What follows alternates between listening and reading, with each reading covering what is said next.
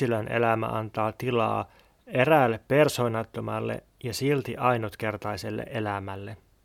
Se irrottaa puhtaan tapahtuman vapautettuna sisäisen ja ulkoisen elämän aksidensseista, toisin sanoen tapahtuvan subjektiviteetista ja objektiviteetista. Kyse on tämyydestä, hekkitas, joka ei ole enää yksilöllistymistä, vaan ainutkertaistumista. Se on neutraalia, puhtaan immanenssin elämää, hyvän ja pahan tuolla puolen, sillä ainoastaan sen asioiden keskellä ruumiillistunut subjekti teki siitä hyvän tai pahan. Näin kirjoitti Gilles Deleuze viimeisessä artikkelissaan, joka julkaistiin vain pari kuukautta ennen Deleuzein kuolemaa vuonna 1995. Artikkelin nimi on Immanenssi, eräs elämä. Se on hyvin lyhyt teksti, tyyliin neljä sivua. Ja sen on suomentanut Markku Koivusalo tiede edistykseen numeroon 3 2008. Tässä numerossa on myös Mika Ojakankaan kirjoittama johdatus Dölösin elämän käsitteeseen. Hyvä numero siis. Tiedeedistys 3 kautta 2008. Mä aion tässä jaksossa puhua Dölösin elämästä, mutta se ei ole mikään yksinkertainen asia teoreettisesti eikä käytännöllisestikään. Joten siihenkin pitää tulla tällaista kiertotietä, että pitää puhua siitä, että mitä elämä on Dölösille ja miksi Dölös vastustaa elämänkertoja. Me tällaiset puhuvat ja podcasteja kuuntelevat organismit ollaan Dölösin mukaan pelkkiä leikkauksia elämän virrasta – me ollaan elämän virtuaalisen rajattoman virran hyytyneitä aktualisaatioita. Yksilö on äh, jonkinlainen väliaikainen kapseli elämän voimille. Ja elämä itsessään on anonyymiä ja epäpersonaalista, esipersonaalista, välipersonaalista tapahtumista. Elämä ei ole mitään henkilökohtaista. Tämä on musta hienosti sanottu. Siis hienosti sanottu varsinkin nykyistä self-helpia ja kaikkea työelämätuubaa kohtaan, joissa yritetään yksilöllistä ja henkilöidä elämä, että kyse on just sun CVstä ja kyse on just sun omista saavutuksista ja sun pitää kasata saavutuksia ja tekoja omiin nimiis. Ja sitten tämä on minusta kiinnostavasti sanottu myös kaikkea sellaista valtavirran yksinkertaista eksistentialismia vastaan, jossa ajatuksena ehkä on, että, että elämä nimenomaan on henkilökohtaista, että, että elämässä on kyse jokaisen henkilökohtaisista valinnoista ja henkilökohtaisista rajakokemuksista ja jokainen kohtaa oman henkilökohtaisen kuolemansa jossain vaiheessa.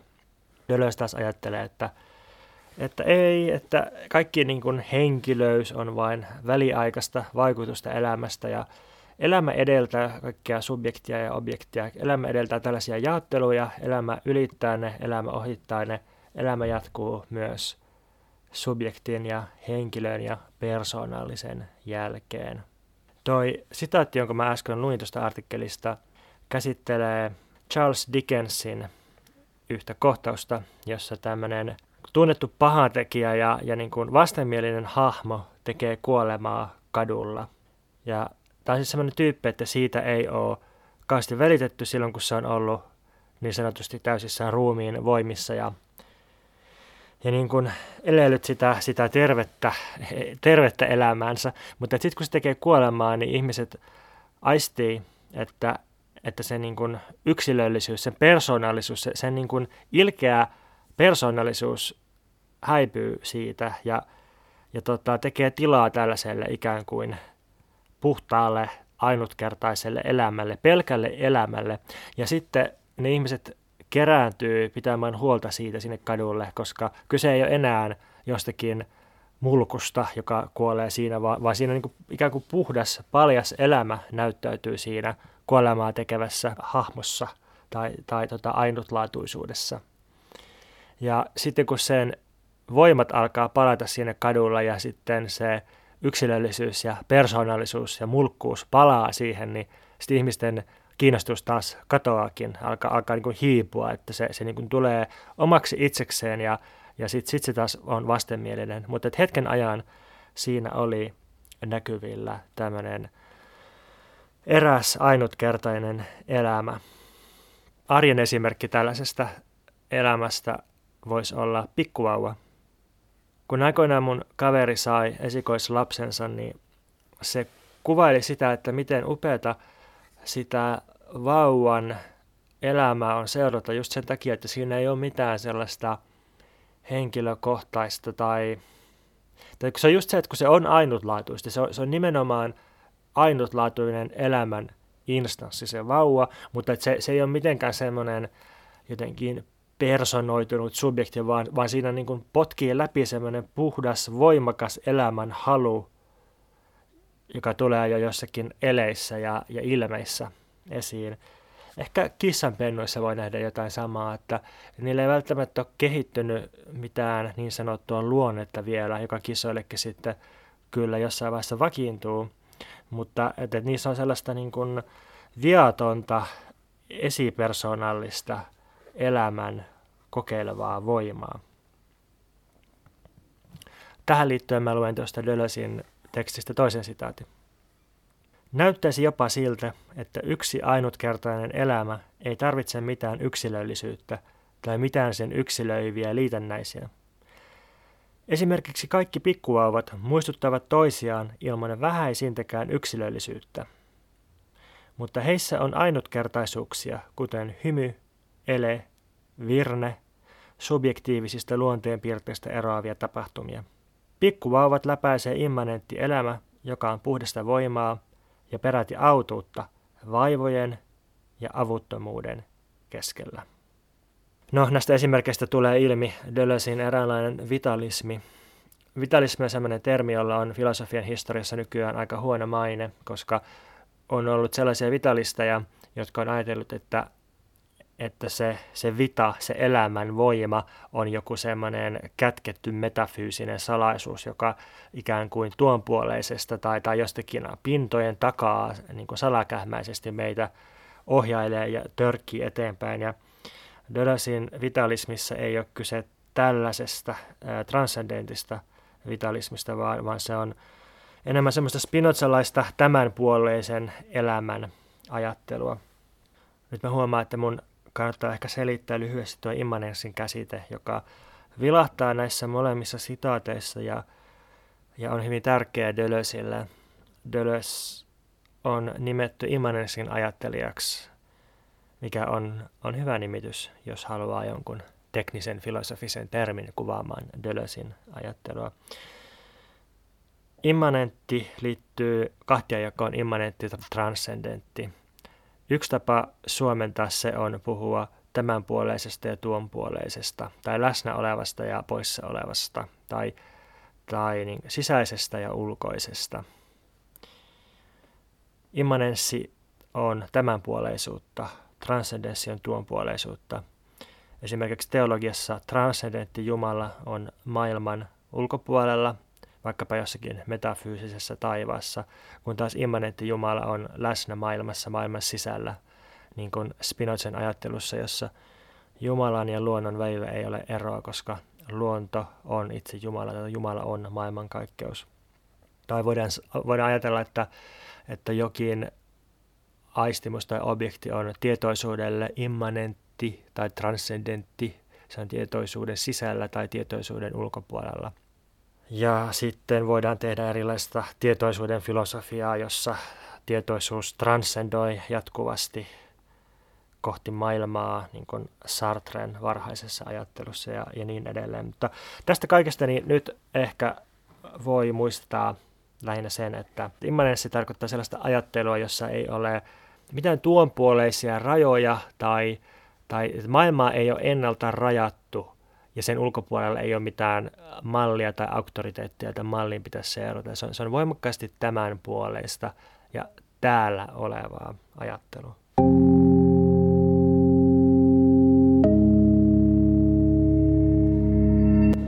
Dölösin omasta elämästä puhumiseen on tosiaan nyt muutama este. Koska just Dölösillä elämä on tämmöinen esipersonaalinen luova tapahtuma, eikä mikään yksilö tai, tai biologinen organismi. Ja Deleuze ei missään nimessä ole kiinnostunut elämän kerroista, vaan se on aina ollut kiinnostunut tulemisista ja eroamisista. Siis sellaisista tapahtumista, missä tapahtuu tällaista jakautumista ja uuden eriytymistä ja, ja syntymistä, jotakin, jotakin äh, vakiintuneesta eroamista. Ja niinpä Deleuzein mielestä yksilöön pakattu elämä on lähinnä surkastunutta. Elämä voi olla yksilössä tai organismissa vaan sillä tavalla, että sitä rajoitetaan, että sen voimaa jotenkin rajoitetaan. Että jokaisessa yksilössä on jotain reaktiivista tällä tavalla. Se, se on joku niin kuin leikkaus tai tämmöinen niin kuin barrikoitu elämäpaketti, mikä on tietenkin välttämätöntä meille, jos me, jos me halutaan esimerkiksi toimia maailmassa jollain tavalla, niin kyllä me tarvitaan itsellemme se organismi, mutta, mutta, että, mutta että se on myös jotakin rajattua. Ja, ja tässä mielessä yksilöiden tai yksittäisten organismien juhliminen on myös rajattua.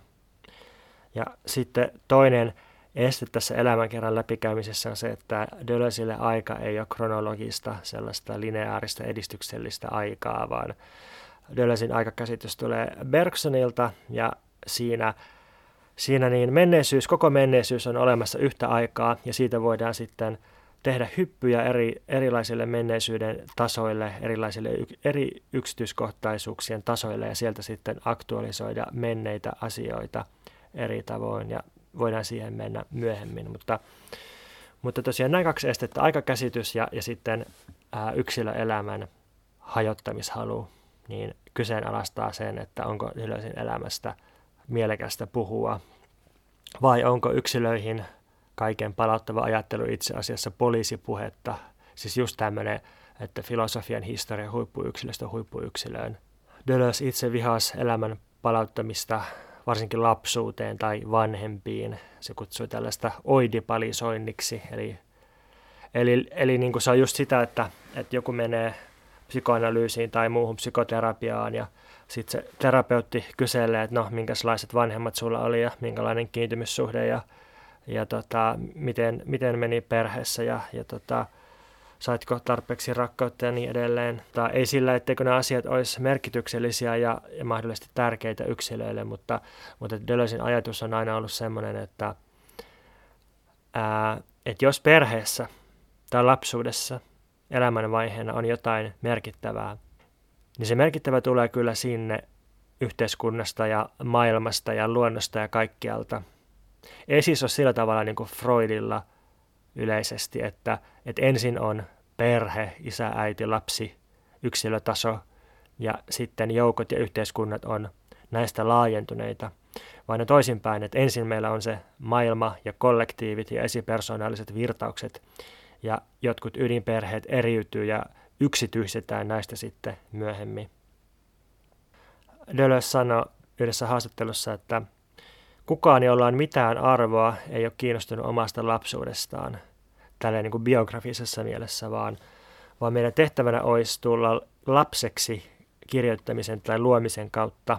Meidän tehtävänä olisi palauttaa maailmaan jonkinlainen lapsimaisuus tai lapsellisuus tai viattomuus.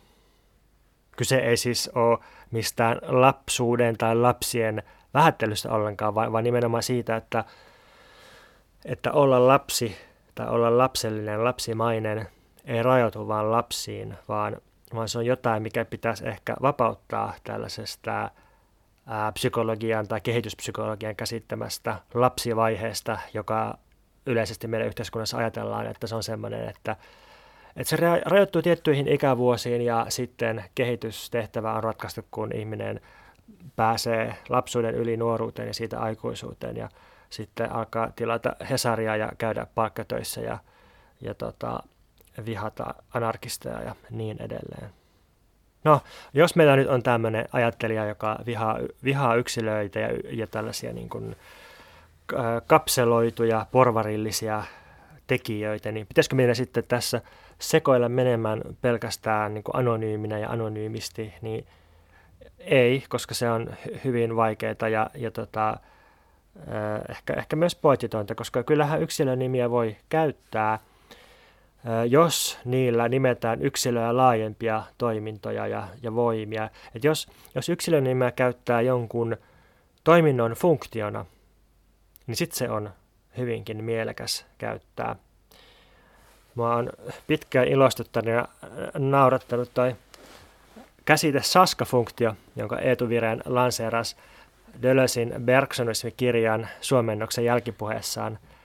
Ja se ideana on siis se, että, että koska Saska Saarikoski on sellainen ihminen, joka käyttää omaa tyhmyyttään niin kuin vallankäytön muotona. Nyt en tarkoita tyhmyydellä mitään älykkösosamäärä juttuja, vaan tarkoitan tyhmyydellä sellaista niin kuin asennetta tai sellaista asennoitumistapaa, jossa, jossa sanotaan, että koska minä olen älykäs ihminen ja en ymmärrä tätä asiaa, niin tämän asian täytyy olla täyttä roskaa. Ja sitähän Saska Saarikoski tekee, että se asettaa oman, oman porvarillisen ymmärryksensä kaikkien asioiden mitaksi ja sitten leikkaa yhteiskunnan siihen kapeaan mittaan, minkä se onnistui näkemään. Niin, niin, tota, niin toi Eetun pointti siis oli, että, että joku, joku kolumnisti sinänsä, niin eihän sillä ole yhtään mitään väliä, niitä tulee ja menee, mutta että, että siitä kolumnistista voidaan eristää tämmöinen Saska-funktio, jolla, jolla niin nimetään se, että, että ää, joku käyttää valtaa olemalla ymmärtämättä, että ei, ei vaikka ymmärretä jotain ekoaktivisteja, jotka tukkii katuja ja siis, siis sit niin kuin, sillä pidetään yllä järjestystä. Ja tota, nyt mä eksyin jo siitä, mistä mun piti puhua. Niin, Nietzsche sanoo jossakin, että jokaisen filosofin ajattelu on vain kätkettyä elämänkertaa. Että jokainen filosofinen järjestelmä on vain tiettyjen olosuhteiden ja voimien ilmaisua. Tämä on minusta piristävästi sanottu. Mutta minusta tämä, tämä pitäisi ymmärtää sillä tavalla, että niin kuin myöntämällä tämmöinen elämänkerrallisuus tai, tai tota, olosuhteellisuus, niin me saadaan se yksilöajattelija avattua epäpersonalliselle elämälle. Me saadaan se avattua tällaiseksi laajempien voimien funktioksi. Ja minusta tämä Nietzschen sanoma ei, ei siis tarkoita sitä, että meidän pitäisi jotenkin palauttaa ajattelu jonkun tietyn yksilön elämään, vai, vai just toisinpäin, että, että ymmärtämällä ajattelun yhteys elämään me saadaan se ajattelu avattua elämälle ja estetään sen redusoituminen sellaiseen ää, sankariyksilöön.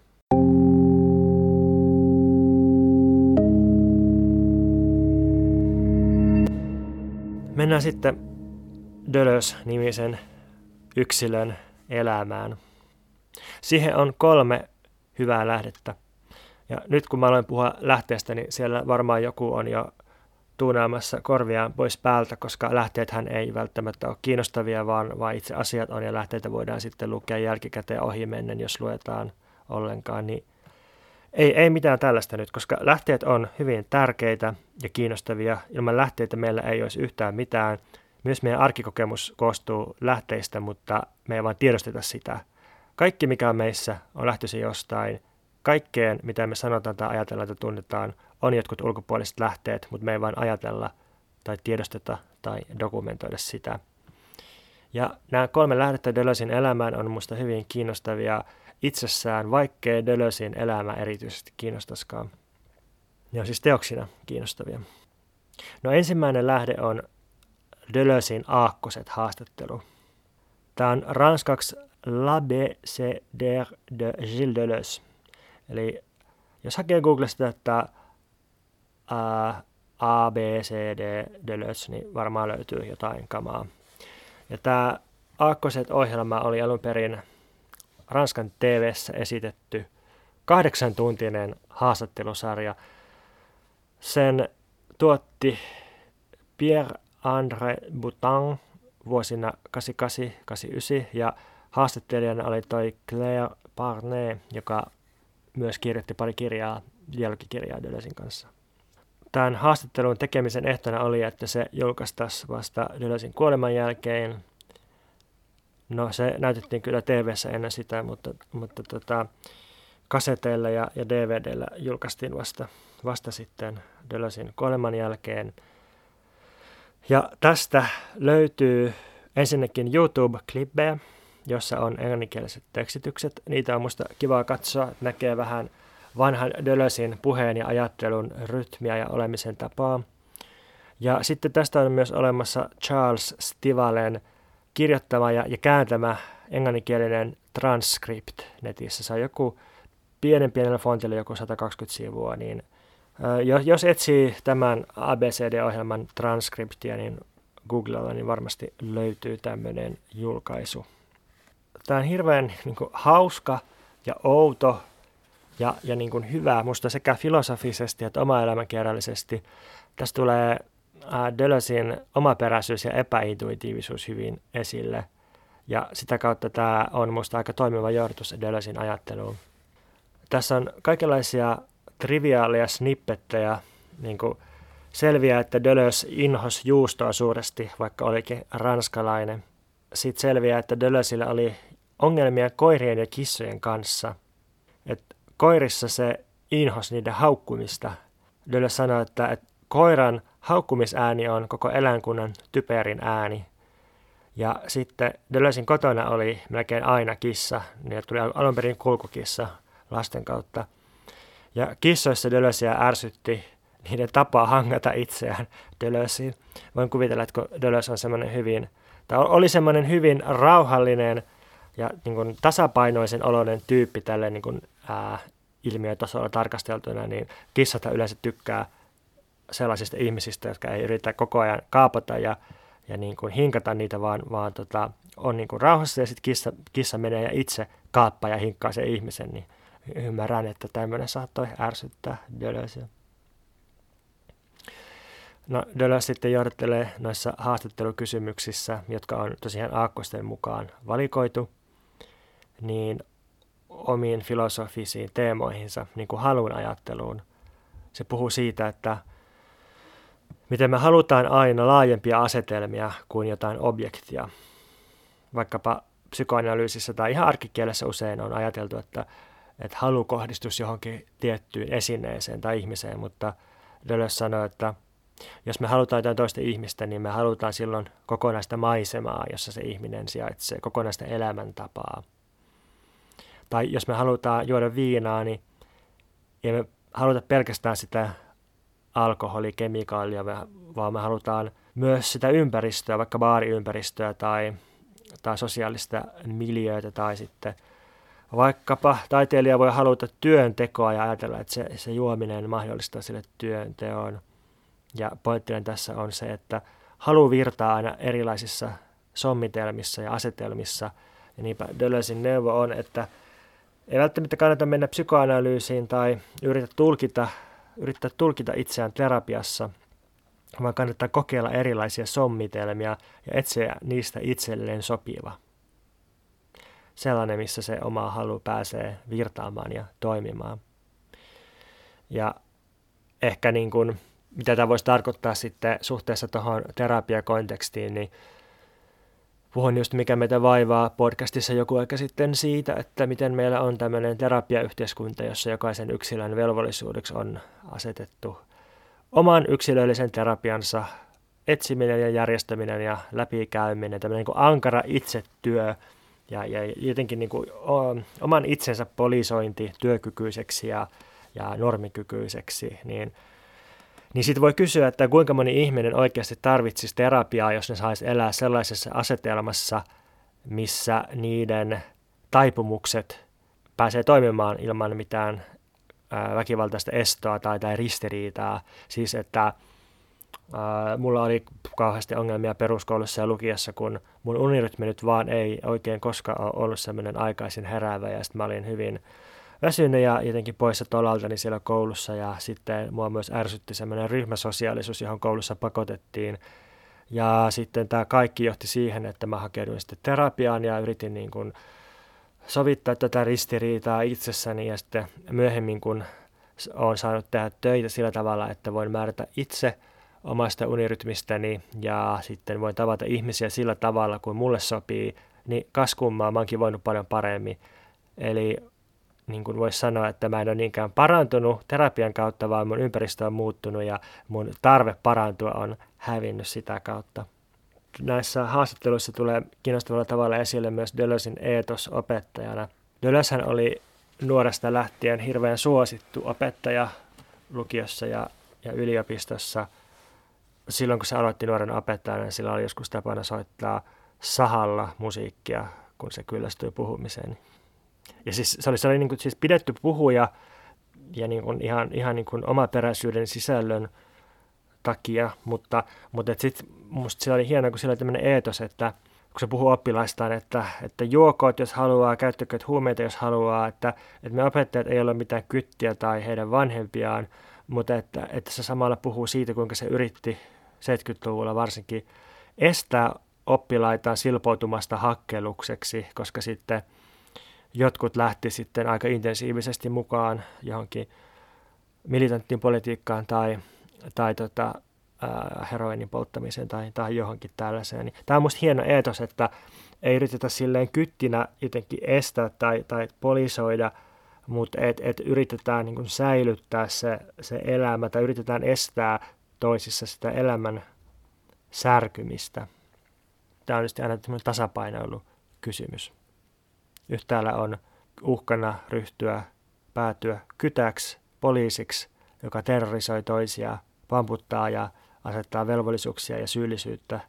Ja sitten toisaalla on uhkana semmoinen laissez-faire, että ei tehdä mitään ja, ja heroiini ärkioskeihin ja, ja tota, kaikki vapaaksi, mikä johtaa sitten kurjuuteen ja kärsimykseen, jos mihinkään ei koskaan puututa. No sitten Deleuze puhuu myös siitä, mistä se kirjoittaa enemmän tässä Proust-kirjassaan, eli miten ymmärtää toista, tai miten, miten tulla toimeen toisen kanssa, oli se sitten ihminen tai, tai vaikka kissa. Deleuzeilla on sellainen esimerkki, että, että joidenkin ihmisten kanssa se tulee toimeen ihan hiljaisuudessa, että ne pystyy olemaan tuntikausia hiljaa tai, tai sitten puhumaan niin täysiä päättömyyksiä ja ne välittömästi ymmärtää toisiaan. Kun taas sitten toisten ihmisten kanssa on sellainen tilanne, että, että se ihminen saattaa vaikka sanoa, että voisitko ojentaa suolasirottimen.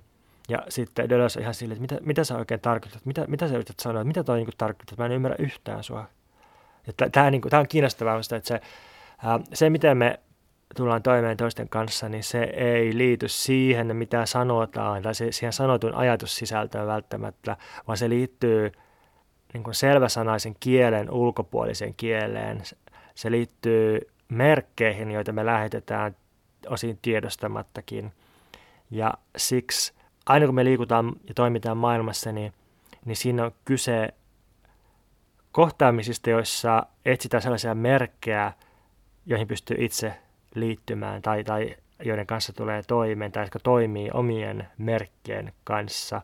Jokainen meistä on joukko aika monimutkaisia merkkijärjestelmiä ja, ja ne sopii yhteen toisten merkkijärjestelmien kanssa ja ei sovi yhteen toisten merkkijärjestelmien kanssa. Ja senkin takia semmoinen kouluideologia, että kaikkien on pakko tulla toimeen toisten kanssa tai että pitää, pitää aina pitää yrittää tulla toimeen, niin minusta se on täyttä roskaa, koska meidän olemisen tavat ja merkkien käyttämisen tavat niin ei ikinä sovellu kaikkien kanssa yhteen.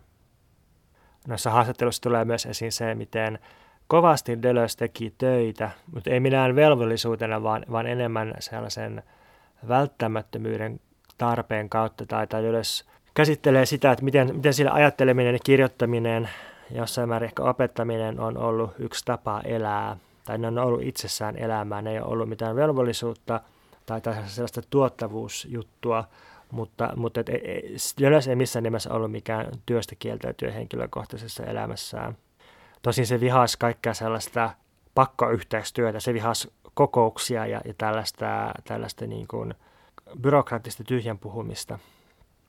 Ja sitten äh, hauskasti tämä huvitti tämä, että se ää, äh, silloin ihan niin kuin 50-luvulta Dölösin elämän loppupuolelle, niin siellä oli paljon tietysti oppilaita, jotka oli aktivisteja tai kommunisteja tai, tai toimi erilaisissa liikkeissä hyvin aktiivisesti. Ja sitten Deleuze aina kannusti niitä, että – että tehkää mieluummin väitöskirjanne loppuun ennemmin kuin raataisitte tuolla kadulla ja keräisitte nimiä johonkin typeriin rauhanvetomuksiin, joilla ei ole mitään väliä kohta, mutta teidän väitöskirjalla saattaisi olla jotain väliä.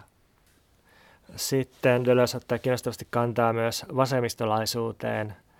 Se sanoo, että, että vasemmistolaisuus on lakien luomista. Nyt se käyttää lain käsitettä laajemmassa mielessä kuin mitä sitä ehkä arjessa käytetään. Mutta siis tässä ideana se, että, että voidaan niin kuin keskittyä joko lakien luomiseen, lakien tuottamiseen, tällaisiin niin periaatteiden tuottamiseen, jotka luo jotain uutta, luo jotain myönteistä, tai me voidaan keskittyä lakien valvomiseen ja niiden niin kuin täytäntöönpanoon. Vase, vasemmista on se, joka luo jotain uutta, ja oikeastaan se, joka sitten polisoi vanhaa, valvoo niitä lakeja poliisina. No, jos vasemmistolaisuus onkin lain luomista, niin, niin Deleuze sanoo, että ei ole yhtään vasemmistolaista hallitusta olemassa, koska vasemmistolla ei ole mitään tekemistä hallitusten tai hallitsemisen kanssa. Niin, jokainen vasemmistolainen hallitus on kyllä valtava pettymys ja, ja tota, väistämättä taantuu taantumukselliseksi. Ja silloin vasemmistolaisten tehtävänä on aina pyrkiä kumoamaan sekin, myös oma hallituksensa, myös oma puolueensa ja painostaa sitä, luoda jotain uutta. Lyölös sanoo vielä, että sen mielestä filosofialla ei ole mitään tekemistä asiantuntijoiden kanssa. Filosofia ei ole siis tämmöinen erityisasiantuntijoiden tiede, mutta jos filosofialla onkin omat asiantuntijansa, niin niin sillä on ne, siinä mielessä, kun musiikilla ja maalaustaiteella on asiantuntijansa. Eli ehkä jotenkin niin, että filosofia on kaikille tai ei erityisesti kenellekään, niin kuin musiikki ja maalaustaide. Mutta jos haluaa tehdä musiikkia tai kuvataidetta, niin on tietysti väistämätöntä perehtyä niiden historiaan ja tekniikoihin. Ja Erityisesti pitää harjoitella pitkään ennen kuin voi tehdä mitään näistä kolmesta. Deleuze käyttää esimerkkinä Van Goghia, joka teki tosi pitkään klassisia muotokuvia, harjoitteli niillä ja vasta sitten se pystyi alkaa maalata ikään kuin omalla tyylillään niitä kuuluisia maisemakuvia, joissa on hyvin intensiivisiä värisävyjä. Samalla tavalla Deleuze ajattelee omaa filosofista uransa, että sen piti ensin harjoitella pitkään – filosofian historiaan muotokuvia piirtämällä, eli siis kirjoittamalla kommentaareja edeltävistä filosofeista. Ja vasta sen jälkeen se pystyi alkaa maalata omaa filosofiaa omilla käsitteillään. Tämä on minusta hyvä pitää mielessä, kun nykyään meillä on tosi hyvällä tavalla kaadettu auktoriteetteja ja instituutioita ja raja-aitoja, ja mä aivan täysillä syleilen tätä ja vastustan sellaista taiteiden ja ja ajattelun polisoimista, että et voi tehdä mitään ennen kuin luet nämä tuhat kirjaa ja suoritat tämän tutkinnon.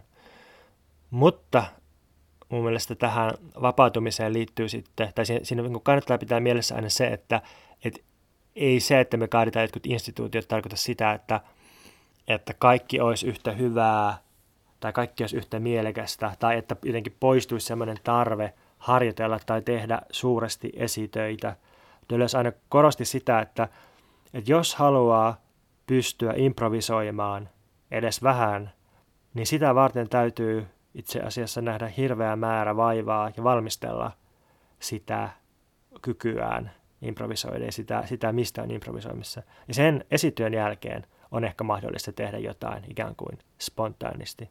Mutta se vaatii sen työn. Ja jos joku haluaa tällaista työtä tehdä Deleuzen kanssa, niin tämä tämä Aakkoset äh, haastattelusarja on kyllä hyvä lähtöpiste. Toinen hyvä lähtöpiste Deleuzein ajattelun tutkimiseen on Frida Beckmanin kirjoittama kirja, jonka nimi on ihan Gilles Deleuze. Se on lyhyehkö elämänkertakirja Critical Lives elämänkertakirjasarjassa. Nyt tämä Critical Lives-sarja, joka on, katsotaan minkä julkaisema, tämä on Reaction Books Reaktion koolla, Reaktion Booksin julkaisema, tämmöinen brittikustantama, niin sen julkaisema kirjasarja. Ja tämä on mun mielestä hirveän hyvä kirjasarja just sen takia, että, että tämä on selkeä, ei edellytä mitään esitietoja ja tämän kautta pääsee erilaisten taiteilijoiden ja ajattelijoiden elämään tai, tai niin kuin niiden elämän kautta pääsee niiden työhön ja ajatteluun käsiksi tosi hyvin. Tässä on julkaistu kymmeniä kirjoja tässä sarjassa jo, että täällä on muun muassa Walter Benjaminista ja William Burroughsista ja Coco Chanelista ja no, Michel Foucault totta kai, Guy Debord, James Joyce, Yukio Mishima, Proust, Susan Sontag, Virginia Woolf, tällaisia nimiä, niin tätä kirjasarjaa suosittelen vuolaasti. Ja tämä Frida Beckmanin kirja Deleuzeista, niin tämä on aika tuore, 2017. Tässä on viisi päälukua, jotka on otsikoitu tälleen, että eräs lapsi, eräs oppisuhde, eräs ystävyys, eräs harjoitus tai harjoite ja eräs elämä. Ja tämä on vähän niin kuin temaattisesti kirjoitettu, että jos, jos tota on luku, joka käsittelee ystävyyttä, niin, niin siinä sitten totta kai käsitellään Dölösin ja Gatlerin ystävyyttä ja Dölösin muita ystävyyksiä, mutta sitten käsitellään myös sitä, että miten Dölös filosofisesti ajatteli ystävyyttä ja minkälaisia filosofisia teemoja sillä oli meneillään tuossa vaiheessa elämää. Ja sitten tämä kirja myös käsittelee hyvin tota, elämän ongelmaa, johon mä tämän jakson alussa viittasin, että mitä, mitä on elämä Dölösille ja miksi, miksi se tota, on niin hankalaa se yksilöelämästä puhuminen tai siihen keskittyminen Dölösille. No sitten kolmas lähde Dölösin elämästä on tuommoinen hyvin kunnianhimoinen ja paksu, olisiko tässä jotain 600 sivua, François Dossen kirjoittama Deleuze ja Gattarin yhteiselämänkerta. Tämä on käännetty englanniksi nimellä Gilles Deleuze and Felix Gattler Intersecting Lives.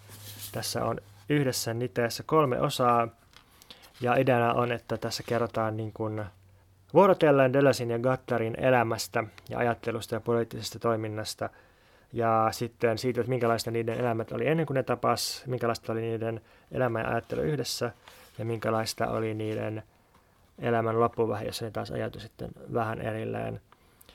Tämä on tosi suositeltavaa musta. Tämä, tämä on niin kuin sellaista aate, aatehistoriaa, materiaalista aatehistoriaa koko, koko Ranskan kulttuurielämästä ja, ja filosofisesta miljöistä ja myös poliittisista piireistä ää, niin kuin 50-luvulta 90-luvulle. Ja tässä on myös tosi laajaa sellaista ää, Deleuzein, varsinkin Deleuzein teosten filosofista referointia. Tämä on aika hyvä yleiskatsaus kaikkeen, mitä Deleuze ja myös Gattari on tehnyt. Ja muutenkin tota François Dossen kirjoja voin suositella, että erityisesti toi strukturalismin historia 1-2, ja joka on tullut tutkijaliitolta, niin se on, se on minusta tosi hyvä, ei mitenkään kauheasti kanssa edeltä pohjatietoja, mutta et, että tietysti joku niin kuin yleiskäsitys on ehkä hyvä olla noista ajattelijoista, joita siinä käsitellään, mutta että siinä strukturalismin historiassa niin Dosse vähän, vähän niin kuin samaan tyyliin käy, käy tosi monen kuuluisan raskaisen ajattelijan ja koulukunnan työt läpi aina niin kuin 40-luvulta 80-luvulle.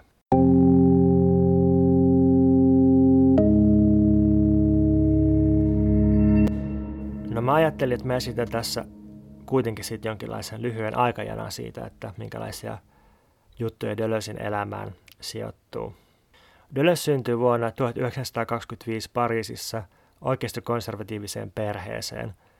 Sen perheen asenneilmapiiri kuvaa ehkä se, että 30-luvulla Ranskassa tuli sosialisti presidentti, joka sitten sai työläisille, siis tällaisille ihan niin kuin tehdastyöläisille oikeuden palkalliseen lomaan ensimmäistä kertaa Ranskan historiassa. Ja sitten kun nämä työläiset vyöryi rannoille uimaan lomallaan, rannoille, jotka oli alun perin ollut aikaisemmin ollut porvareiden yksityisomaisuutta, niin Dölösin äiti Dölösin itsensä mukaan piti tätä työläisten virtaamista sinne rannalle suurin piirtein pahempana asiana kuin myöhemmin saksalaisten tankkia virtaamista Ranskaan. Että se oli niin kova järkytys tämä, että työläisillä on jotain oikeuksia.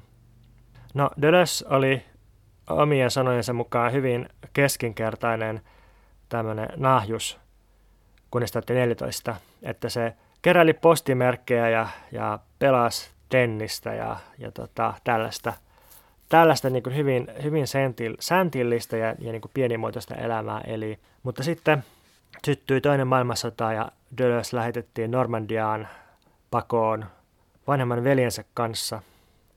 Tämä, tämä veli osallistui sitten myöhemmin Ranskan vastarintaliikkeeseen ja sitten kuoli matkalla keskitysleirille. Ja niinpä isovelistä tuli vanhempien palvoma sankari ja Deleuze itse jäi elonjääneenä sitten vähän niin kuin syrjään perheessään, mistä sitten ehkä pieni selitys siihen, että miksi Deleuzelle on tämmöinen antipatia omaa perhettään kohtaan, mutta, mutta ei, se, ei se ollut pelkästään tuo, vaan se oli tosiaan se koko, koko ilmapiiri ja, ja niin kuin vastenmielinen perhetausta. No, Deleuze oli tosiaan sinne Normandian asti kyllästynyt varhaisteini, mutta siellä se kohtasi kirjallisuutta opettavan tyypin, jonka nimi oli Pierre Albax, kirjoitetaan Halbvax. Ja sitten se käveli rantadynellä pitkiä kävelyitä tämän Pierren kanssa ja, ja sitten kirjallisuuden kautta pääsi kiinni ajatteluun ja filosofiaan. Ja Deleuze sanoi, että tämän kohtaamisen jälkeen niin sillä ei enää koskaan ollut ongelmia opiskella koulussa tai yliopistossa tai missään. Ja tämä on minusta kiinnostavaa, että filosofia tuli Deleuzelle nimenomaan kirjallisuuden kautta. Kirjallisuus oli ensin, taide oli ensin ja filosofia seurasi sitä. Mutta ehkä semmoinen lähestymistapa oli ilmassa tuossa 30-40-luvun Ranskassa, jossa tietysti Sartre oli kaikkein suurin filosofikirjailijan nimi. Sitten on myös kiinnostavaa, että, että filosofinen kohtaaminen, ensimmäinen semmoinen äh, oli tällaisen niin kuin vanhemman miehen kanssa, tai siis ei se mikään vanha mies ollut, mutta siis niin kuin pikkusen ja vanhempi niin kuin nuori aikuinen, tämä Pierre. Ja tota, sitten se, se tota, vuokraemäntä siinä paikassa, missä Deleuze sen veli ää, niin kuin asui tuolla Normandiassa, niin se epäili, että tämä, on niin homomies, tämä Pierre, ja se jotenkin vokouttelee tai hyväksikäyttää nuorta Gilles Deleuzea, ja, ja ni, niinpä se sitten jossain vaiheessa sai lähtöpassit tämä Pierre siitä. Ja, ja tämäkin on minusta kiinnostava elementti, tämmöinen, kun filosofia aina liittyy semmoinen yhtäältä homoseksuaalisuus ja, ja homososiaalisuus jo, jo niin kuin antiikin Kreikasta lähtien, missä vanhemmilla filosofimiehillä oli tapana kasvattaa nuoria poikia esteettisesti ja seksuaalisesti ja, ja filosofisesti, niin sitten tämä jotenkin, että Deleuzein filosofinen elämä alkaa tällaisesta kohtaamisesta, jota ulkopuoliset epäilee – homoseksuaaliseksi. Ja, ja Deleuze siis oli, oli tota todella voimakas homojen oikeuksien puolustaja, vaikka itse elikin heteroelämää, niin se oli jo konservatiiviselta 50-luvulta lähtien puolusti homoja oppilailleen ja sitten myöhemmin osallistui ihan niin kuin homoliikkeiden agendan ajamiseen yhdessä Foucault kanssa. Varsinaisilla filosofian tunneilla Deleuze löysi filosofian käsitteet ja se sanoi myöhemmin, että se käsitteiden kohtaaminen oli sama kuin, kuin jos olisi kohdannut jonkun suurenmoisen romaanin hahmoja. Ja ne, ne käsitteet saa jonkinlaisen itsenäisen elämän Dölösin ajattelussa. Käsitteessä tuli toimijoita siinä mielessä, missä henkilöhahmot on toimijoita romaaneissa. Ja niinpä Deleuze jo 50-luvulla kirjoitti artikkelin, jossa se linjasi, että – Filosofia on käsitteiden luomista ja käsitteet on tärkeintä filosofiassa. Tämä oli se näkemys filosofiasta, jonka Deleuze säilytti elämänsä loppuun asti. Ja ihan tällainen sivuhuomiona, niin kun puhutaan käsitteiden luomisesta, niin musta tuntuu, että ihmiset usein sekoittaa käsitteet sanoihin, mutta ne on eri asioita. Sama sana voi viitata moneen eri käsitteeseen. Jos me mietitään vaikka liikkeen käsitettä ja sanaa liike, niin filosofian historiassa on tosi monia erilaisia liikkeen käsitteitä, ja niihin kaikkiin saatetaan viitata samalla sanalla liike. Mutta Aristoteleen liike ja Hegelin liike on hyvin eri asioita kuin Deleuzein ja Bergsonin liike. Ja niinpä Deleuze voi luoda liikkeen käsitteen, mutta nimittää sitä liikkeeksi, ja silti se on jotain aivan toista kuin aikaisempi filosofinen ajattelu liikkeestä. Deleuze sitten aika nopeasti ui sisällä filosofiaan. Lukioaikana se osallistui Marie Magdalene Davin salonkiin Pariisin ulkopuolella ja muihinkin tällaisiin kirjallisiin keskustelu- ja lukupiireihin. Ja näissä piireissä oli mukana sellaisia nimiä kuin Klossowski, Bataille ja Sartre. Ja Sartre oli yksi Deleuzein varhaisista sankareista ja eräänlainen epäsuora opettaja. jota sitten Deleuze ei koskaan kieltänyt tai, tai alkanut arvostella. Että muun muassa Foucault hyökkäsi aika reustikin Sartrea vastaan 60-luvulla ja, ja oli, oli ehkä tämmöinen trendi, että koska Sartre oli monille ollut nuoruuden sankari, niin sitten se piti vähän niin kuin isään murhata myöhemmin, mutta, mutta Deleuzella ei ollut mitään tällaista, vaikka, vaikka Deleuzin oma ajattelu menikin sitten aika eri suuntaan kuin myöhempi Sartren ajattelu. Niihin, jotka osallistuivat noihin piireihin ja joita on sitten haastateltu myöhemmin, niin niin niiltä on tullut sitten sellaisia kommentteja, että, että niissä kiinnitti huomiota Dölösin varhainen itsevarmuus ja terävyys ja, ja tota, sellainen niin kuin filosofian kunnioittaminen tai jotenkin sen, sen hyvin vakavasti ottaminen ja, ja myös oppiaineen rajojen ylittäminen. Että Deleuze oli monitaiteinen ja monitieteellinen jo alusta asti ja se selvästi hengitti ja eli filosofiaa ja järjesteli ajatuksia uudelleen ja koko ajan purkia rakensi avoimia systeemejä. No sitten tämän, tämän tota, Davin salongin kautta, niin Deleuzeillä oli sitten tämmöinen salattu noita-vaihe parikymppisenä, tämmöinen esoterian ja jungilaisuuden ja okkultismin vaihe, josta se ei oikeastaan omalla nimellään kirjoittanut juuri silloin, eikä myöhemminkään. Se kirjoitti muun muassa esipuheen yhteen, yhteen tota esoteeriseen julkaisuun, ja sitten sit myöhemmin on kiistelty, kun tämä on niin kaivettu esille joskus ihan, ihan vasta niin melko hiljattain, niin myöhemmin on sitten kiistelty, että onko tästä okkultismista jotain jäänteitä Deleuzein ajattelussa ehkä vai eikö. No Deleuze sitten valmistui vuonna 1948, siis valmistui käsittääkseni suurin piirtein joksikin sellaiseksi, mitä me kutsutaan maisteriksi – ja sitten se päätti keskittyä filosofian historian tutkimiseen ja filosofian opettamiseen. Ja 50-luvulla se työskenteli lyseoissa ja yliopistoissa ja joi aika paljon.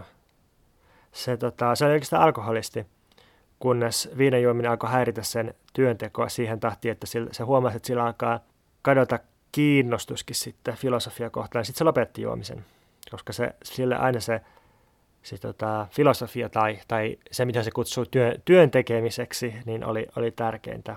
Ja sitten alkoholismia ja keittiötupakointi niin ei ollut ainoita asioita, mitkä häiritsi Deleuzein terveyttä. Sillä nimittäin oli, oli aina tosi huono terveys, että sillä, siellä oli sellainen ihosairaus, jonka takia sen piti pitää aina jotenkin tosi naurettavan pitkiä kynsiä sormissaan, koska sen, sen sormenpäät oli niin herkät. Ja sitten se sairasti vakavaa tuberkuloosia siltä 60-luvun loppupuolella poistettiin toinen keuhko. Tästä huolimatta se osallistui silti suoraan poliittiseen toimintaan kaduilla opiskelijoidensa kanssa, auttoi opiskelijoita muun muassa valtaamaan, valtaamaan yhden radioaseman. No, Deleuze tuki myös palestinalaisia ja osoitti mieltään Vietnamin sotaa vastaan ja, ja tuki erilaisia vähemmistöliikkeitä ja sitten elämässä lopussa ehti vielä vastustaa Persianlahden sotaakin. Omasta elämästään Deleuze ei kauheasti halunnut puhua. Se totesi, että yliopisto-opettajien elämät on aika usein tylsiä ja niissä ei ole juuri mitään kiinnostavaa. Ja Deleuze elikin aika sääntillistä ja porvarillista elämää heteroparisuhteessa kirjallisuuden kääntäjä Fanny Deleuzein kanssa. Tai Fanny oli, oli tätä kääntäjä, se käänsi muun muassa D.H. Lawrencea – ja josta tuli tärkeä kirjailija Dölösille sitten tätä kautta. Dölös oleili pitkään maaseudulla aina välillä ja eli niin kuin maaseudun ja Pariisin välillä. Matkusteli hyvin vähän. Joka viikko kävi galleriassa ja elokuvissa. Se, se oli sille tärkeää, että näyttelyt ja elokuvat, se näki aivan tolkuttoman määrän elokuvia elämänsä aikana, mikä tulee hyvin esiin noista sinemakirjoista. No siis, siis se, se, mikä niissä muun muassa on poikkeuksellista elokuvatutkimuksen näkökulmasta on se, että se, että se aineisto se on, niin, se on niin, niin törkeä, että, että se, se on niin vaikea hahmottaa, että miten yhden ihmisen on kaiken muun työn ohella mahdollista katsoa niin montaa elokuvaa, mutta säännöllisellä ja sääntillisellä elokuvissa käymisellä sekin onnistuu. Niin, ehkä, ehkä voisi sanoa, että tämmöinen vähän yllättävä esikuva Lölösin elämälle löytyy filosofian historiasta Immanuel Kantista, joka tunnetaan myös sen sääntillisistä elintavoista, että aina niin kuin samalla keulon lyömällä kävely ja, ja tota sit illallinen. Mutta että ehkä tämä ei ole vain niin kuin satunnainen elämänkerrallinen yhteys, vaan Mun näkemys on aina ollut se, että, että Deleuze on ajattelussaan myös jollain tavalla kantilainen, tai siis ei, ei jollain tavalla, vaan hyvin täsmällisellä tavalla, johon me tullaan myöhemmin, mutta tota, että se, se siis Deleuze piti Kanttia vihollisenaan, mutta silti Kant on sille yksi sellainen kiintopiste, johon se toistuvasti palasi, jonka käsitteitä se käytti hyväkseen. Ja, ja tota, se, jotenkin tämä elämän ja ajattelun yhtäläisyys on minusta kiinnostava siinä. Deleuze julkaisi ensimmäisen kirjansa Humeista vuonna 1953, jolloin se oli 28-vuotias. Ja sitten tuli vajaan 10 vuoden hiljaisuus, jossa se opetti paljon, kirjoitti kyllä artikkeleita, kävi jonkin verran konferensseissa, vaikka se niitä inhoskin, ja sitten valmisteli erilaisia käsikirjoituksia, mutta, mutta julkaisi hyvin vähän. Ja sitten 60-luvun alussa Padon portit murtui ja kirjoja alkoi tulvia ja melkeinpä joka vuosi Deleuze julkaisi jonkun filosofian historiallisen kommentaarin tai, tai kirjallisuuskommentaarin tai taidekommentaarin tai, tai sitten 60-luvun lopulta alkaen myös ihan omassa, omissa nimissä omaa filosofiaa ja 70-luvun käänteessä aloitti sitten yhteistyön Gattarin kanssa.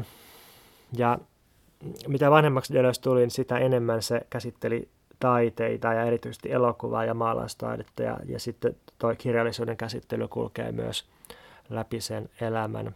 Deleuze sanoi elämänsä lopulla, että se ei missään vaiheessa toiminut minään julkisena intellektuellina eikä halunnut toimia, koska siltä puuttu valmis varasto mielipiteitä ja näkemyksiä, joilla reagoida niin kuin ajankohtaisiin asioihin. Ja sitten jossain kirjassa, muistaakseni Gattarille Deleuze antoi tällaisen niin kuin yleisohjeen, että, että älä ikinä osallistu polemiikkeihin, älä ikinä osallistu väittelyihin, koska se on, se on aina jotenkin reaktiivista ja siinä on hirveän vähän voitettavaa se menee semmoiseksi juopas epäs jankkaamiseksi.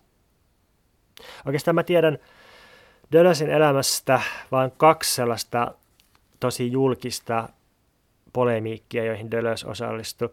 Ensimmäinen oli, oli tota vastaus äh, semmoiselle härskille Deleuzein kriitikolle, joka syytti Deleuzea tällaisesta keikaroinnista ja jotenkin niin kuin poseeraamisesta. Ja tämä on siis varmaan kuuluisimpia Deleuzein tekstejä. Se on käännetty englanniksi nimellä tyyli, että Letter to a Harsh Critic tai, tai jotain tällaista.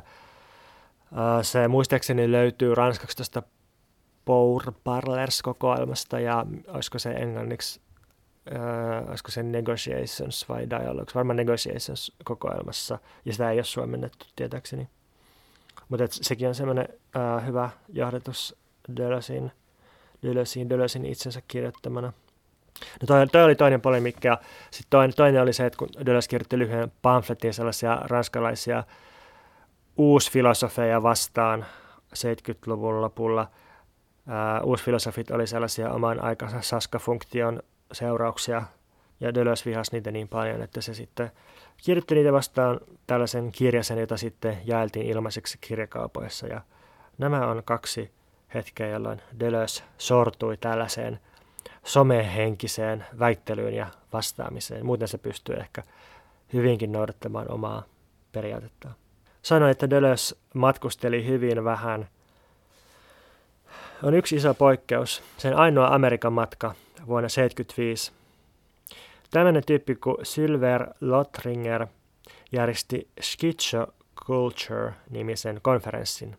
Tämä Lotringer on ehkä joillekin tuttu Chris Krausin puolisena ja, ja myös henkilöhahmona Krausin kirjassa I Like Dick.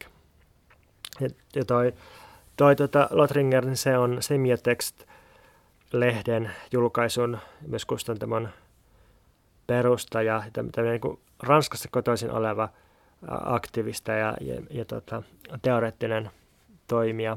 Ja se sitten järjesti tosiaan tällaisen, tällaisen konferenssin, jossa ideana oli, että, että esitellään nämä ranskalaiset tietyt ajattelijat amerikkalaisille, tai niin tuodaan yhteen amerikkalainen ja ranskalainen älyllinen vastakulttuuri, ja niinpä sitten – Jenkkeihin lähti Deleuze, Gattari ja Foucault ja Lyotard ja sitten siellä oli niitä vastassa William Burroughs ja John Cage muun muassa. Ja, ja sitten kun katsoo tätä, tätä konferenssiesitettä, skitsokulttuurikonferenssi Kolumbian yliopistossa marraskuussa 1975, niin tämä on kyllä aika hillitön. Täällä jos katsoo, e, että tätä ekana päivänä puhuu toi Sylver Lothringer ja sitten Lyotard ja sitten seuraavana päivänä on Gattarin kanssa paneeli ja sitten sit puhuu, puhuu tota samassa sessiossa ensin William Burroughs ja sitten Foucault. Ja kolmantena päivänä on, on tota, samassa sessiossa John Cage ja Deleuze puhumassa. Ja sitten tota, viimeisen päivän iltana on schizobileet tämän jälkeen, niin tämä on kyllä varmaan sellaisia akateemisia tapahtumia, jossa ehkä historiassa olisin halunnut olla läsnä ihan vaan kuuntelemassa, että mitä siellä oikein tapahtuu. Tämä ei ollut mikään täysmenestys tämä skitsokulttuurikonfa, koska tota, siellä sitten yleisöstä syytettiin Fukoa CIAn agentiksi ja tämmöinen amerikkalainen radikaali feministi kuin T. Grace Atkinson syytti näitä ranskismiehiä fallokratiasta ja siitä, että ne tuo tällaista miehistä ajattelua vaan sitten, sitten tota Amerikkaan. Ja, ja tota, no niin, myöhemmin feministit on ehkä yllättävänkin laajasti ottanut Deleuzin ja Gattarin ajattelun käyttöönsä, että jossain vaiheessa naistutkimuksessa, jotka sitä silloin kutsuttiin, tai sukupuolen tutkimuksessa, niin kuin sitä nykyään kutsutaan, niin Helsingissä Jyväskylässä yliopistoissa, niin oli jopa jonkinlainen hegemonia tämmöisellä vähän, vähän niin kuin hämärällä deleuzeläis-gattarilaisella ää, feminismillä. Mutta, tota, mutta tämä niin kuin deleuzeläinen feminismi nousi sitten vasta 90-luvun alussa ja, ja, ja 70-luvulla niin, niin oli tämmöinen tilanne, että Deleuze oli fallokratiasta syytettyjen miesajattelijoiden joukosta sitten siellä. No, nämä ranskalaiset tyypit sitten esiteltiin muun muassa Allen Ginsbergille ja Bob Dylanille ja Mustille Pantereille ja vietiin Patti Smithin keikalle, eli oli tämmöinen niin kuin aika voimakas yhteys amerikkalaiseen vastakulttuuriin, ja sitä, sitä oli myös edeltänyt semmoinen niin kuin konseptuaalinen, ajattelullinen, esteettinen yhteys siinä, että Deleuzehän jo kauan ennen tota matkaa niin oli viitannut John Cagein ja, ja sitten William Burroughsin teksteihin, eli se siinä oli, oli niin tämmöinen niin laajempi tausta ja sitten myöhemmin myös amerikkalainen vastakulttuuri otti, otti omakseen Deleuzin ja Gattarin ajattelun, eli se, se niin yhteys edelsi tätä matkaa ja myös jatkoi sen matkan jälkeen. Deleuze piti vanhenemisesta ja se sanoi, että, että vanhetessa ihminen vapautuu, koska pääsee eroon odotuksista ja vaatimuksista ja, ja tota, ei ole enää pakkoa koko ajan luoda jotain suunnitelmia ja sitten pettyä siihen, että ne ei toteudu. Ja silloin siis pääsee irti ja toiset päästää itsestä irti. Kuitenkin Deleuze teki itsemurhan vuonna 1995, kun ei pystynyt enää liikkumaan tai hengittämään tai tekemään töitä. Jotkut nyt sitten, jotka ei ole tuntenut Deleuzein elämää tai olosuhteita, niin on tietysti osoittanut tällaista mielestä ilmeistä ristiriitaa, että Deleuze oli elämän ajattelija ja vitalisti ja sitten se teki itsemurhan, niin mitäs tämä nyt on tämmöinen, että, että suuri elämän ajattelija hyppää Pariisin asuntonsa ikkunasta tai ehkä, ehkä pudottautuu pikemminkin sieltä ja sitten sit tappaa itsensä. Mutta siinä tosiaan oli taustalla tämä, että Deleuze oli käytännössä kahdittu happipulloon ja se ei sen lisää hapenkan kanssa pystynyt kovin hyvin hengittämään, se ei pystynyt enää puhumaan juurikaan, se ei pystynyt enää kirjoittamaan. Se tuossa elämänsä loppuvaiheessa yritti kehittää sellaista fragmentaarisempaa kirjoitustyyliä, josta yksi esimerkki on myös tässä alussa siteerattu immanenssi eräs elämä artikkeli. Mutta sitten kun sen työkyky loppui kokonaan, niin sitten se tappoi itsensä, jotta elämä voisi jatkua. Se oli tässä mielessä johdonmukaista elämän ajattelua. Että siinä vaiheessa, kun elämä on yksilössä aivan totaalisessa umpikujassa, niin kannattaa ehkä kokea hyvä kuolema ennemmin kuin myöhemmin ja päästä se elämä vapaaksi. Tässä yhteydessä voi varmaan nostaa esille tämmöisen jo klassiseksi muodostuneen vastakkainasettelun filosofian historiasta, jossa yhtä kantaa edustaa Heidegger, jolle ihmisen oleminen on aina olemista kohti kuolemaa, että se on tällaista doom-henkistä synkkäsävyistä, mustissa nahkasaappaissa omaan kuolemansa marssimista ja ajatuksena on, että, että tota, ihminen tai ihmisen lailla oleva olio havahtuu omaan eksist, eksistenssiinsä, omaan eksistentiaalisuutensa, omaan, omaan olemisensa, ainutlaatuisuuteen ja autenttisuuteen, kun se ymmärtää, että kuolema on väistämättä osa sitä, tai että se kuolee väistämättä. Kuoleman väistämättömyys havahduttaa hereille. Tätä vastaan voidaan asettaa Spinoza, joka etiikan neljännessä kirjassa, joka käsittelee orjuutta, propositiossa 67 kirjoittaa näin. Vapaa ihminen ei ajattele mitään niin vähän kuin kuolemaa, eikä hänen viisautensa ole kuoleman, vaan elämän pohdiskelua. Niin näistä kahdesta, jos pitää valita puolensa, niin Deleuze kyllä menee tuonne Spinozan linjaan selvästi. Spinozalle kuolema oli aina jotakin ulkoista tai nykyään voisi sanoa, että tilastollista. Että on, on tilastollinen totuus, että me kaikki tullaan kuolemaan, mutta se on, se on ikään kuin vähän niin kuin sattumanvaraista tai sellaista, että, että jossain vaiheessa ne – solut ei enää pysty uudistumaan tai jossain vaiheessa me kohdataan niin paljon ulkoisia iskuja tai myrkkyjä tai jotain tällaista, että me kuollaan, mutta se ei ole mikään tämmöinen niin kuin metafyysinen, sisäinen, ää, tämmöinen niin kuin synkkä, juhlallinen, mahtipontinen tuomio, joka olisi meidän eksistentiaali rakenteisiin sisään koodattu. Ja ehkä se kuolema ei ole niin henkilökohtaisesti niin kuin ei elämäkään.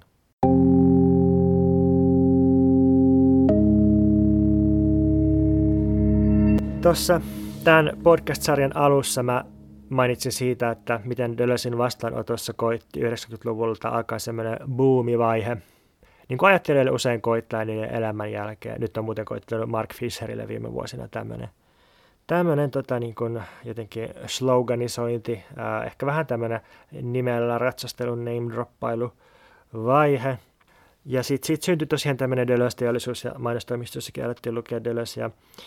Mutta että mun mielestä yksi, yksi Dölösin eduista tai yksi sellaista asioista, mitkä voi lukea Dölösin eduiksi, niin oli se, että, että oikeastaan ei ole syntynyt ehkä sellaista ainakaan mitään kovin oikeaoppista dölösläistä koulukuntaa tai tässä semmoista dölösläistä liikettä ja sitten onko dölösläisiä ajattelijoita, niin on, on kyllä, mutta, mutta yleensä se nimitys dölösläinen tulee ulkoa käsin, että joku, jota ärsyttää dölösläisyys, niin haukkuu sitten jotakin dölösläiseksi. Että se Dölös itse vastusti ankarasti sitä, että sen ajattelusta olisi muodostettu mitään koulukuntaa, ja se aina sanoi oppilaille, että älkää vaan tehkö mun ajattelusta mitään opinnäytettä, että, että, että semmoinen niin mestari-oppilassuhde helposti vaan steriloi sen oppilaan ja estää sitä oppilasta tekemästä jotain omaa.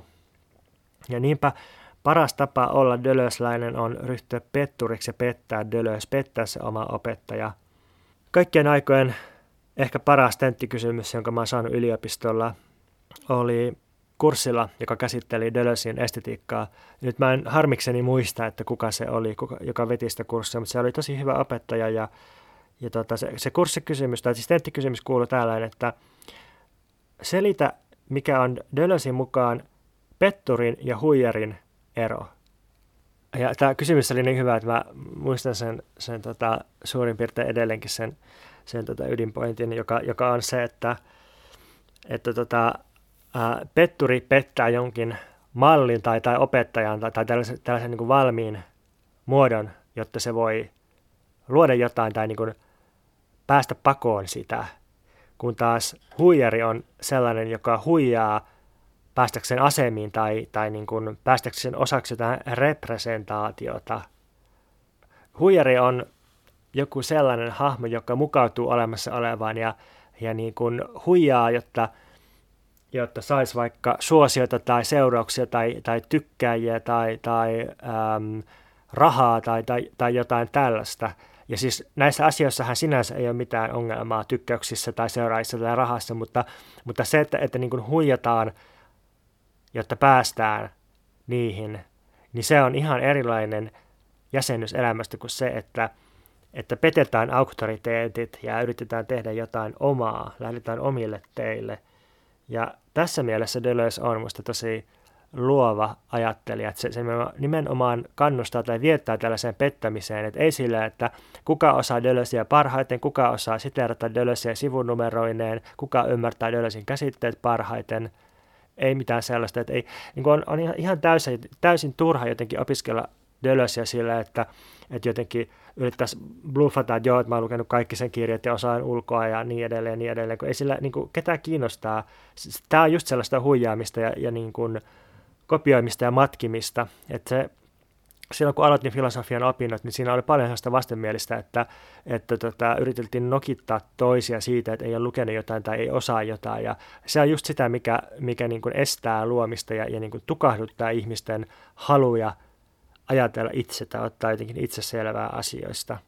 Se, on, se johtaa huijariuteen, kun tässä petturius on, on sitä, että voidaan vaikka pettää ne filosofian opintovaatimukset ja tehdä jotain ihan muuta sellaista, mikä meitä kiinnostaa enemmän.